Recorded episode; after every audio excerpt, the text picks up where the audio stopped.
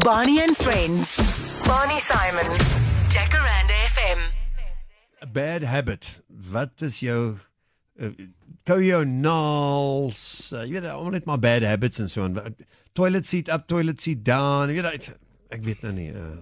Just ek weet nie wat wat ek bedoel seker as ek iemand in my lewe gehad het wat nou heeltyd by my is. Ek het nie regtig het ek 'n bad habit. Uh, hoe ry jy? Ry jy vinnig as jy road nee, rage as jy? Ek dink my groot my badste habit is as ek by my huis sit net. Mm. Dan sal ek my metronoom kliphard sit net. Mm. So tik tik tik tik en dan sal ek my gitaar en ek voel vere of al mense kom kuier en of niemand ek sit daar en ek oefen my gitaar. Dis dis dis baie ongeskik om so te wees. Maar ek vat net ek dit is maar my lewe. Okay dan uh, your biggest fear. Vir wat is jy bang? Die ding wat jy die meeste voor bang is in die hele lewe. Ehm um, ek ek behalwe slange. Want baie mense is vir dit bang. Ek is bang ek staan eendag op die stage en sing met my oë toe en as ek my oë oopmaak het almal gewaai. That is a big fear. Het dit al gebeur? Nee, nog nie. Maar ek kan Maar, maar jy bang nie, vir slange? Slange is nie bang vir mense nie. Maar as jy hulle uitlos ons lê en jy's op 'n plaas, so Nee, ek ek slang kyk jy trust nie 'n slang nie. Ek dink as 'n slang nie giftig was nie en so brand gebrand het. Kyk, 'n slang weet nog nie, maar ek weet van mense wat al deur slange gepik is.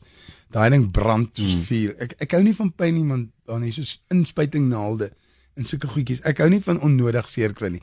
Dis hoekom ek ook nie 'n bekleierige ou is nie. Ek loop liewer weg sonder pyn en ek gaan huis toe. Sê, hy het al 'n paar huis weg getigtige plekke.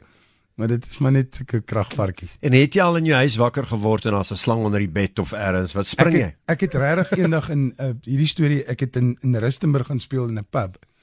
Toe gaan blyk in 'n rondawel by mense langs hulle huis en ek voel heeltyd in die matras. Oh, voel nee. ek iets is no nie lekker nie. Ek ek sweer luister nie. en ek voel in hierdie matras Dit voel nie ek dink dit is rotte. Dit kan dit kan miskien rotte. Nou lê ek net maar slaap, maar net ook 'n paar samboeketjies in. Nou lê ek maar en ek lê en ek volgende oggend staan ek op en pak my my sakkie en dan gat ek nou maar borsel tande en jip gat ek. En daai ou bel my die Dinsdag, hy sê Dozy want want ek sê vir die ou dude jy moet gaan kyk in hy in hy rondabel. Dat's iets as meise in jou in jou um matras. Toe haal hulle geel kobra uit. Ja. 2 meter geel kobra met klein babietjies. Dit hy klein eiertjies gelê en kleintjies gekry. Jy sê seker maar Zulu daar geskree het as jy nou daai slang gesien het. Nee, ek sal ek sal doodgaan. Ek sal doodgaan. Ek sal dit nie kon leef het nie. Daar was 'n slang in die bed, uh, nie in die gras nie, né? Ja. Het jy 'n liedjie geskryf oor daai dag? Nee, ek het net so seker moet. Ah, oh, dis 'n briljante storie, ek hou daarvan. Ehm um, okay, so uh your biggest fear en nou jou grootste inspirasie in jou lewe. Dink aan enigiets wat inspireer jou. Waarvoor lewe jy? Daai weer daai ding wat jou aan die gang hou op hierdie oom op hierdie oomblik leef ek maar vir vir vir vir musiek en vir my gitaar. Vir wat een van my grootste drome is ek sal nog wel like om eendag saam met 'n ou soos Santana of daai ouens hmm. op stage te kan klim in actually laat hulle jy weet respek het vir, vir wat ek doen. Daar's mos 'n pub daar in New York, was 'n BB King. Ek ja, ja, sê ek is, ek het jy al 'n draai daar gemaak? Nee, ek gaan nie maak so pad. Jy moet daar inloop, nee, want Valiant Swart was daar gewees. Ja, ek gaan definitief gaan. En jy moet daar inloop en uh want Valiant het ook daar opgetree. Hy het 'n lekker storie vertel. En hierdie ou langs hom staan en die, hy het nie geweet hy was blind nie. Hy's 'n blues gitarist. Ja. En hy hy hy wys maar so intoe en in daar's Valiant hy speel en hy weet nie waar Valiant en tog Valiant eintlik hy moet maar van die stage af klim. Toe toe die ou sê wat why what Wild Blind John Itzoff. Ja ja ja. Toe na die tyd toe vind uh, hy is uit uh, Valiant dat hierdie ou is 'n blinde uh, blues gitarist. So ja. alle tipe mense speel in daai pub en jy jy as hy nou daar is net dan uh, ek iemand was ook daar gewees um, iemand wat in Idols was so 2 3 jaar terug die een lighting. Ja. Ehm um, hy het ook aangeloop en toe toe hy vir hom 'n glasie uh, whisky gegee. So die oues daai loop daar rond en hy doen sy ding. So ja. jy jy beter 'n draai daar gemaak ek jy op die stage kan speel. Ja. Want jy, met in 'n New York ook jy weet nie wie daar gaan inloop nie. Jy weet nie wie daar gaan sit nie. Ja, ek ek dink dis ja. ek ek weet baie ouens ek was nou 3 maande 3 weke of so 4 weke in Nashville wat wat ook nice is. Maar ek dink daar's dit die, ek is nie regtig 'n country. Ek hou van country. Ek, ek love wat hulle doen. Maar ek sien regtig 'n ou country ek ek ek ek ek, ek, ek dink New York, ek wil baie graag so toe gaan. Ek wil regtig daar in Zulu gaan sing. Dan 'n bietjie daar Mississippi. Ja, wil jy daar in die, in die pubs in uh, Bourbon Street sing. Mississippi blues, daai daai ou Mississippi blues goed, ja. Die Delta. Ja, it. Jy moet saam met uh, Valiant gaan want ek hoop ek hoop hulle doen weer so sy het mos op baie toer ja, gegaan. Ja, ja. En hy het so 'n bietjie oh, hy het, hy het ja. fantastiese stories vertel. Okay, ons is nou net terug so 'n bietjie ehm um, kom ons kyk so 'n bietjie. Hoe lyk dit met Neil Young volgende? Ja, ja. Mm. Reg.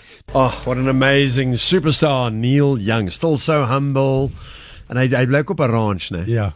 En hierdie een ouetjie, uh, hy speel in 'n Suid-Afrikaanse band lank terug, uh the Asylum Kids. Ja. Uh Robbie Rob, hy gaan toe oorsee en hy speel toe saam met die ouens van Pearl Jam en so aan. Uh Three Fish, hy's 'n nice band. En hulle gaan toe na hierdie ranch toe.